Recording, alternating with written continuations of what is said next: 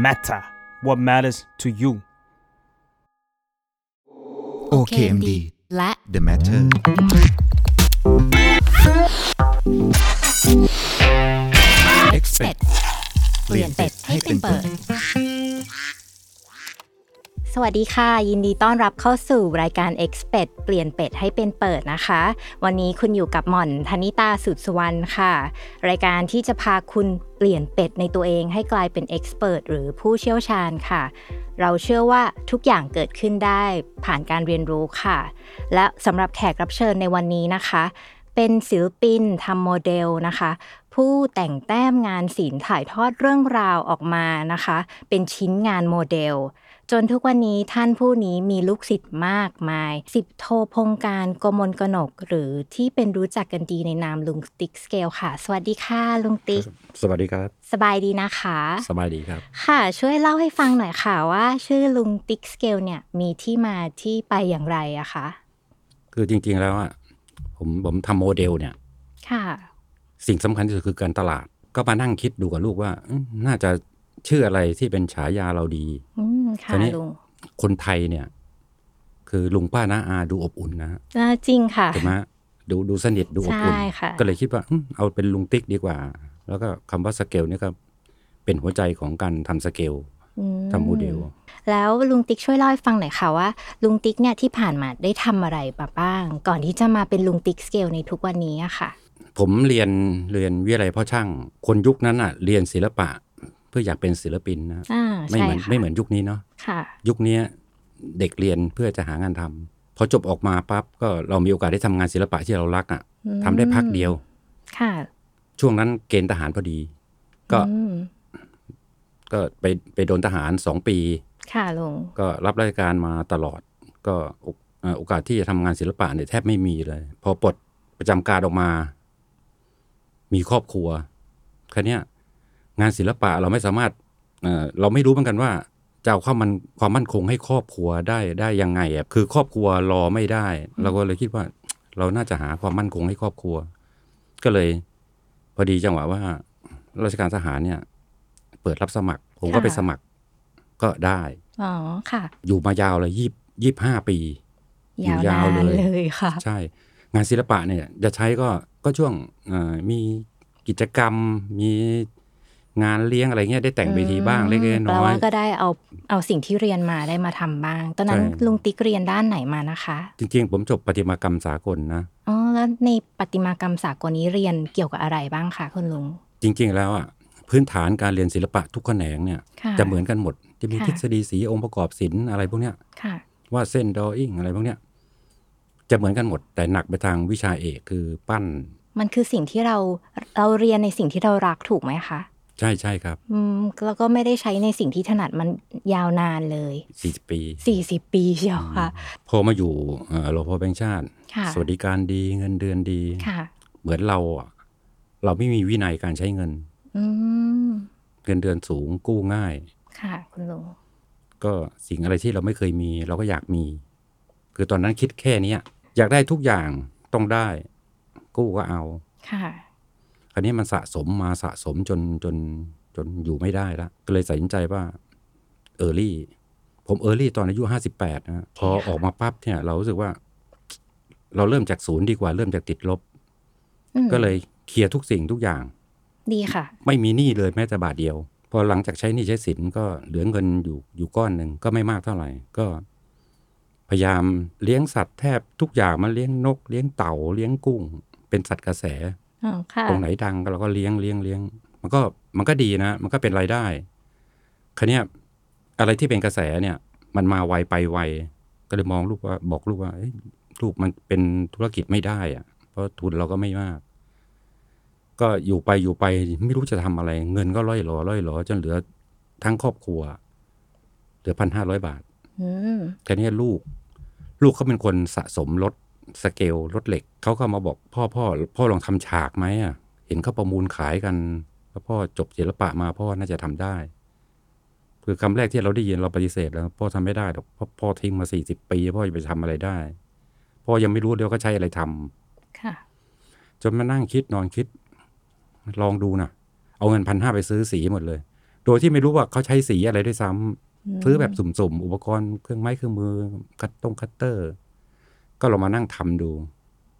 งานชิ้นแรกสองวันนะ ก็ไม่กล้าตั้งราคา เป็นงานเกี่ยวกับภูเขานะแล้วก็มีถนน ไม่กล้าตั้งราคาก็ใช้วิธีประมูลดูค่ะพอประมูลเฮ้ยมันก็ได้นะสองร้อยแปดสิบแล้วก็มองเออ ถ้าทำสิบยี่สิบชิ้นมันก็เป็นเงินนะทีเนี้ยเรามาคิดลบอีกทีหนึ่งว่า ใครมันจะซื้อเราบ่อย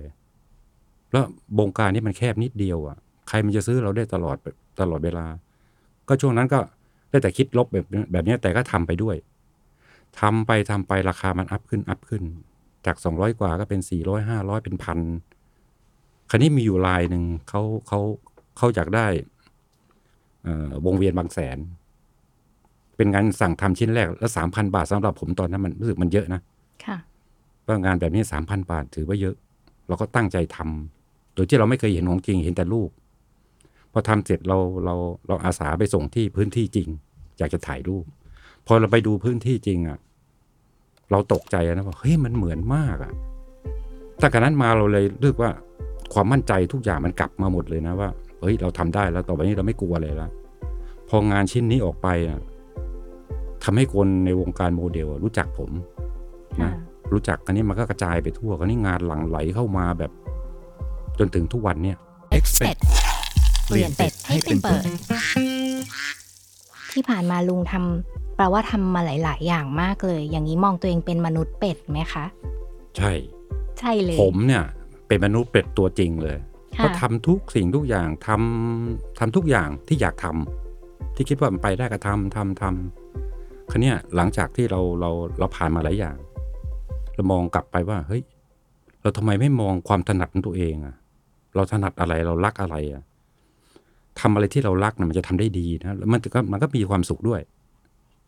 ถ้ากลับไปตอนนั้นนะ เราเราคิดว่าอย่างอื่นเราคงไม่ทำอะ แล้วความสนใจของคุณลุงทางด้านศิลปะเนี่ยค่ะ มันมามีที่มามาจากไหนคะหรือมันมีจุดเริ่มต้นอย่างไรอะคะคือผมชอบเรียนศิลปะเอ่อสมัยตอนนั้นผมผมอยู่มศสามแต่เด็กยุคหลังคงไม่รู้จักกับมศสามเป็นยังไงนะค่ะมศสามคันนี้ยมีอ่าครูฝึกสอนจากอ่า มหาวิทยาลัยศิลปากรมาสอนศิลปะ มันใช่อะเราว่าเราเราเราชอบแบบเนี้ยก็ประจบมาแล้วก็เรียนเอ่อปวช จบมสามแล้วเข้าปวช ที่อาชีวศิลป์ที่สี่ย่าน แล้วก็ต่อพ่อช่างค่ะคุณลุงเอ่อความรักความถนัดความชอบเนี่ยมันก็ได้เป็นแรงขับเคลื่อน แล้วก็ส่งผลให้เรามีชิ้นงานเกิดเป็นผลงานในทุกวันนี้ถูกไหมคะครับแล้วคุณลุงเนี่ยเล่าให้ ฟังหน่อยค่ะว่าก่อนที่จะเริ่มหนึ่งชิ้นงานเนี่ยทำโมเดลหรือเล่าว่าโมเดลทำอะไรบ้างเนี่ยค่ะประเภทไหนบ้างเนี่ยค่ะ คุณลุงต้องเตรียมตัวอย่างไร หรือว่าต้องทำอะไรบ้างอะคะ คืองานโมเดลผมอะมันจะมีอยู่สามชนิดนะ คือคืออันแรกก็คืองานเป็นงานพ r ออเดอร์นะ งานพ r ออเดอร์คือทำชิ้นเดียวเออแบบเดียวหลาย ๆ ชิ้นตามลูกค้าสั่งจอง อย่างที่สองก็คืองานประมูล งานประมูลเนี่ยเราอยากทำอะไรก็ได้ เพื่อจะประมูล อันนี้ราคาเราไม่รู้ แล้วแต่มันจะตกลงกัน แล้วอย่างที่สามคืองานนี้จะราคาสูงหน่อยคืองานสั่งทำเราเหมือนทำการบ้านนะอืมอย่างยกตัวอย่างลูกค้าเนี่ยก็ชอบเอ่อโจ๊กเกอร์มาก ชอบเป็นชีวิตจิตใจเลยบ้านบ้านเขาสะสมแต่โจ๊กเกอร์เขาสั่งงานเรา เราเราเห็นได้แต่รูป เราไม่เห็นไม่เห็น feel ไม่เห็นบรรยากาศไม่เห็นแบบ อารมณ์ไหน เราต้องไปเปิดหนังดูเป็นวันๆเพื่อจะมาทำงานเขาชิ้นเดียวเนี่ย ใหม่ ๆ เลยเนี่ย ผมจะเน้นเอ่อเกี่ยวกับการสะสมรถเหล็กรถสเกลเหล็กอืมพอพอตลาดมันกว้างขึ้นก็กลายเป็นว่า ในกลุ่มลูกค้าที่เอ่อสะสมตุ๊กตา พอไปเข้ากลุ่มนี้ปุ๊บมันก็กระจายไปในกลุ่มที่ชอบสะสมฉาก ชอบทำแบบความทรงจำที่เขาเคยอยู่เคย เคยเห็นแล้วเขาก็มามาให้เราทำแปลว่าอันเนี้ยคือลุงติ๊กนอกจากทำเองแล้วเนี่ย มีการไปขยายต่อยอดธุรกิจยังไงบ้างคะคือตอนแรกเลยอะที่คิดทำทำงานพวกเนี้ยคือตั้งเป้าว่ามีกินไปวันวันๆหนึ่งพอแล้วพอเราถึงไปก้าวก้าวถึงว่ามันดีขึ้นดีขึ้น ก็เลยตั้งเป้าไปอีกว่า เราต้องทำเป็นธุรกิจจริงจังให้ได้ เราทำงานอะความที่เราเราทำงานที่รักอะมันมีความสุขนะทำไปทำไปทำเยอะๆเยอะๆจนไม่รู้ว่าวันนี้วันอะไร ตอนเนี้ยกี่โมงไม่รู้เลย อยู่ในห้องสี่เหลี่ยมทำแต่งานทำแต่งานมีความรู้สึกว่าเราเริ่มไม่มีความสุข เริ่มไม่มีความสุขกับมันแล้วเพราะว่ามันเครียดทำแต่งานไม่มีเพื่อน ก็เลยคุยปรึกษากับลูกว่า พ่ออยากมีเพื่อนนะจะทำยังไงดีบอกพ่อลองเปิดสอนดูไหมโอ้อ่าพ่อไม่ได้จบครูนะเราเรา เราถ่ายทอดไม่เป็นอะเราไม่รู้จะถ่ายทอดยังไง เราทำได้ แต่เราจะถ่ายทอดไม่เป็นกลัวเขาไม่ได้รับความรู้จากเรา ก็เลยลองจัด meeting ประกาศจัด meeting สองรุ่น ใครสนใจงานโมเดลมาคุยกันอะไรเงี้ยพอประกาศนั้นคนหลั่งไหลมาเป็นร้อยเลยนะ เราต้องคัดเอาแค่แค่จำนวนที่เรารับได้ ก็ลองให้ทำโมเดลดูชิ้นหนึ่งคนละชิ้น ปรากฏว่าเขาทำออกมาได้ดี เราเลยมั่นใจว่าเฮ้ยเราก็สอนได้นี่ เราสอนแบบลุงติ๊กอะเราไม่ได้สอนแบบครู คนที่มาเรียนกับผมเนี่ยแทบจะเก้าสิบเก้าเปอร์เซ็นเลย ไม่มีพื้นทางศิลปะเลย ไม่เคยสัมผัสงานศิลปะเลย คือเทคนิคการสอนของผมอะคือผมแนะนำอุปกรณ์เสร็จ ผมจะทำให้เขาดูทำให้เขาดูทีละขั้นตอนทีละขั้นตอนว่าอ่าทำแบบนี้นะ แบบนี้นะเท็กเจอร์ไปแบบนี้นะ โทนสี แต่ผมจะให้อิสระในตัวเขานะงานศิลปะเนี่ยจะให้จะทำให้เหมือนผมทุกอย่างเลยมันเป็นไม่ได้ใช่ไหม สิ่งที่เขาได้ก็คือ เขาเข้าใจได้ตัวเขาเอง ถ้าเรียนอะไรแล้วเข้าใจเนี่ยมันจะไม่ลืมถูกไหมฮะค่ะถ้าถ้าถ้าสอนให้เขาท่องเนี่ยเขาก็ท่องได้ท่องไปแล้วก็ลืม เขาเข้าใจได้เรียนรู้ได้ตัวเขาเอง โดยโดยใช้เทคนิคเรา ยังไม่เคยมีใครทำงานไม่แบบไม่ผ่านเลยนะสอนมาสองพันกว่าคนเนี่ยค่ะแสดงว่าเขาเข้าใจไงทุกวันเนี่ยเป็นรุ่นที่หกสิบห้าโอ้รุ่นที่หกสิบห้านะรุ่นหนึ่งก็ยี่สิบคน ลุงเนี่ยเวลาถ่ายทอดเนี่ยก็คือสอนสิ่งที่มีในตัวเราอยู่แล้วใช่ออกไปให้หมดเลยอ่าไม่มีกักเลยใช่ไหมคะไม่มีกักคือคือเรื่องสอนเนี่ย ผมกล้าพูดได้เลยว่า น่าจะมีลุงติ๊กที่เดียวอะที่ตามไปสอนยันเขาเขากลับบ้านไปแล้ว ก็ยังสอนอยู่ จริงๆอะผมสอนมาสองพันกว่าคนเนี่ย เราจะมีรายกลุ่มค่ะรายกลุ่มโดยเฉพาะลูกศิษย์ที่มาเรียนกับเราเนี่ยเรามีรายกลุ่ม เทคนิคเนี่ยบางครั้งเนี่ยเราเพิ่งเจอกันเดี๋ยวเนี้ยเพิ่งเจอเฮ้ยแบบนี้มันมันทำได้นี่ เราถ่ายมันคลิปเลยอืมทำเป็นคลิปแล้วใส่ไปในไลน์กลุ่มเขาได้เรียนรู้ในไลน์กลุ่มอีกทุกวันนี้ผมไม่ได้เคยทิ้งลูกศิษย์นะก็เรียนตั้งแต่สองปีที่แล้วก็ยังคุยกันอยู่ทุกวันนี้เลยน่ารักมากเลยอืมค่ะ ลูกศิษย์ที่อยู่ในด้วยกันในกลุ่มเนี้ยค่ะ ก็ได้สร้าง community ขึ้นมาด้วย แล้วสามารถไปถ่ายทอดต่อคนอื่น ๆ อีกด้วยเอ่อเสียงตอบรับจากจากลูกค้า มันเป็นครูเรานะลูกค้าจะบอกว่าเฮ้ยลุงทำไมไม่อย่างนั้นทำไมไม่อย่างนี้เราเก็บมาคิดหมดเลยนะว่าเออจริง เราต้องทำแบบนั้นแบบนี้เขาบอกเขาไม่สะดวกเขาอยู่ต่างประเทศเขาอยู่ต่างจังหวัดเขาเขาไม่สะดวกที่จะมาเรียนแต่เขาสนใจ ก็เลยทำคอร์สออนไลน์อืมคราวนี้คอร์สออนไลน์เนี่ย ประสบความสำเร็จมากเลยนะแค่เดือนแรกเนี่ยค่ะคนคนสมัครมาเป็นร้อยเลยนะ เข้ามาก็คือผมทำมาสองปีกว่า แล้วคอร์สออนไลน์คอร์สเบื้องต้นเนี่ย ทุกวันเนี่ยคนก็ยังยังมาเรียนอยู่นะเข้ากับยุคเข้ากับสมัยมากเลยค่ะ ใช่ใช่ช่วงโควิดพอดีอ่าอย่างเงี้ยคุณลุงพอก่อนที่จะเริ่มลงมือทำชิ้นงานโมเดลหนึ่งชิ้นนะคะ คุณลุงมีวิธีเตรียมตัวอย่างไรบ้างอืมค่ะอันอันนี้สำคัญนะอย่างสมมติว่างานสั่งทำเนี่ย ลูกค้ามีรูปให้เราแค่ใบเดียวค่ะคือบ้านหลังเนี้ยไม่มีแล้ว โดนรื้อทิ้งไปแล้วเขาอยู่ตั้งแต่ปู่ย่าตายายอยู่มานาน ก็มีลูกแค่ใบเดียวก็ต้องนั่งคุยกันสื่อสารกันว่า บรรยากาศโดยรอบเนี่ยมันเป็นยังไง แล้วก็ เออคือสิ่งแวดล้อมอะบางทีเราเห็นแค่ด้านเดียวใช่ไหมไอ้ด้านข้างเนี่ย น้องด้านข้างมันน่าจะมีประตูหน้าต่างตรงไหนยังไงอะไรเงี้ย สิ่งที่สำคัญที่สุดคือ องค์ประกอบภาพรวมอะต่อให้เราทำบ้านสวยแต่แต่ภาพรวมไม่ได้เนี่ยฟิลมันไม่ได้นะยังไงมันก็ไม่เหมือนบ้านเราอะใช่ค่ะถูกไหมมันยากนะค่ะ คือสรุปแล้วจินตนาการของเราเนี่ย ที่เราอืมคิดไว้ในสมองเนี่ย มันต้องตรงกับลูกค้าถูกไหมถ้าตรงกันเมื่อไหร่นะเป๊ะลุงติ๊กใช้เทคนิคอะไรในการวัดสเกลอะคะอันนี้คนถามกันมากเลย เพราะสเกลเนี่ยมันเป็นหัวใจของงานโมเดล ถ้าคิดเป็นสเกลจริง ๆ มันต้องคำนวณถูกไหมฮะค่ะ มันยุ่งยากอะครับ สมมติเราจะทำห้องสี่เหลี่ยมห้องเนี่ย เราต้องวัดนะจากพื้นถึงเพดานเท่าไหร่ถูกไหมฮะค่ะแล้วกว่าจะเสร็จงานชิ้นหนึ่งนะไม่ต้องทำอะไรแล้วนั่งวัดกันอยู่นั่นนะ หรือไม่งั้นก็ดูจากแบบแปลนที่เขาเขียนแบบ มันยิ่งยุ่งยากใหญ่ เทคนิคของผมไม่ง่ายนะ เราต้องรู้คนก่อน พอเรารู้คนปุ๊บเนี่ย เราจะรู้ประตูบ้านละถูกไหมฮะค่ะประตูบ้านต้องสูงกว่าศีรษะคนนิดนึง หน้าต่างเราก็ต้องรู้แล้วรู้แก้ว รู้แปรงสีฟัน เพราะเรารู้คนแล้วเนี่ยว่าคนตัวขนาดเนี้ยแก้วมันน่าจะใบแค่ไหนถูกไหมฮะแล้วบ้านอะ น่าจะสูงแค่ไหนรถน่าจะคันแค่ไหน ผมมีรถคันหนึ่งเนี่ยผมรู้คนละ รถคันแค่เนี้ยคนมันน่าจะสูงแค่ไหน พอรู้คนปุ๊บจะรู้ทุกอย่างเลย สิ่งก่อสร้างทุกชนิด ใช้เปรียบเทียบ ใช่อืมแล้วไม่เพี้ยน ไม่มีการวัดสเกลใดๆ ไม่เคยวัด Expect เปลี่ยนเป็ดให้เป็นเปิด อ่าถ้ามองย้อนกลับไปยังอดีตนะคะ ลุงติ๊กคิดว่าในชีวิตที่ผ่านมาเนี่ยค่ะ มีอะไรที่ทำให้ลุงติ๊กได้บทเรียนและตกตะกอนมาจนถึงทุกวันนี้บ้างค่ะ ในการทำงานนะคะ จริง ๆ แล้วผมผมเป็นมนุษย์เงินเดือนมาทั้งชีวิตนะบางครั้งก็เสียดายเวลานะเราทำไมไม่เริ่มทำตั้งแต่นอนหนุ่มแต่มาคิดอีกทีว่า ถ้าเราเริ่มตอนนั้นเราอาจจะไม่ประสบความสำเร็จก็ได้ งานโมเดลเนี่ยทักษะที่สำคัญที่สุดคือต้องใจรัก ถ้าใจรักขยันฝึกฝน หาเทคนิคใหม่ๆอะทำบ่อยๆอะทำได้ เพราะลูกศิษย์ผมมันทุกวันเนี่ยทำเป็นอาชีพในกลุ่มโมเดลเนี่ยเยอะมากนะงั้นปัจจุบันเนี่ยลุงติ๊กปรับตัวหรือหาวิธี หรือมีไอเดียในการทำงานโมเดลหนึ่งชิ้นนะคะ อย่างไรบ้างช่วยเล่าให้เราฟังหน่อยค่ะ ตอนเนี้ยเราเราพยายามคิดงานอะไรที่คนอื่นเขาไม่ทำคืออย่างอย่างล่าสุดเนี่ย ก็ส่วนใหญ่ ก็จะทำงานเรื่องกับรถเหล็กเรื่องกับตุ๊กตาเรื่องอะไรอย่างเงี้ยเขาก็จะคิดแต่มีถนนมีอู่มีอะไรคราวเนี้ยเราเราคิดว่าเฮ้ยมันน่าจะมียานพาหนะอื่นมาร่วมร่วมด้วย อาจจะมีเป็นรถไฟเป็นเรือมาร่วมด้วยกับอยู่กับรถอะไรเงี้ย คือเราพยายามไม่ไม่ไม่อยู่นิ่งอะก็จะหาเทคนิคแปลกๆ ใหม่ ๆ แล้วก็มุมมองต่างๆ เนี่ย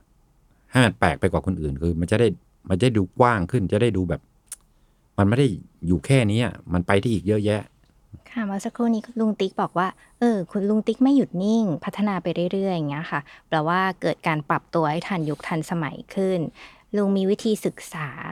อืมวิธีเปลี่ยนแปลงนี้อย่างไรอะคะเพื่อเราปรับตัวให้เท่าทันนะคะ จริง ๆ แล้วลุงเป็นคนแก่ที่ทันสมัยนะอ่าลุงลุงจะจะดู YouTube จะศึกษาทางออนไลน์ทางนู่นทางนี้ แล้วลุงโชคดีคือเราเราได้ลูกที่ที่เขาเก่ง ที่เขามองอะไรที่ คือคนแก่เขาไม่มอง คือคนแก่มักจะไม่ฟังเด็ก อันนี้เป็นธรรมชาติของคนไทยนะเด็กมันอย่างนู้นอย่างนี้อะไรเงี้ยพูดอะไรก็ไม่เชื่อ คนแก่มักจะคิดอย่างนั้น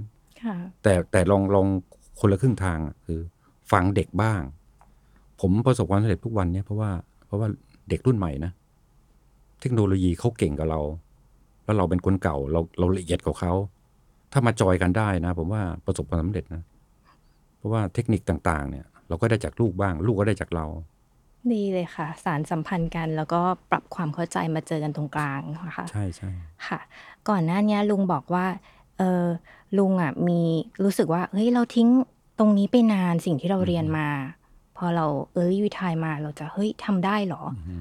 ลุงมีวิธีแบบปรับความคิดตัวเองอย่างไรอือฮึจากเฮ้ย ฉันทำไม่ได้ ฉันทำทำไม่ได้นะ จนกลายเป็นเฮ้ย ฉันทำได้อืมอืมเราทำได้ ลุงทำยังไงอะค่ะตรงนี้คืออย่างอย่างที่ผมบอกอะคือผมผมทิ้งไปสี่สิบปีเต็มๆเลยนะ แต่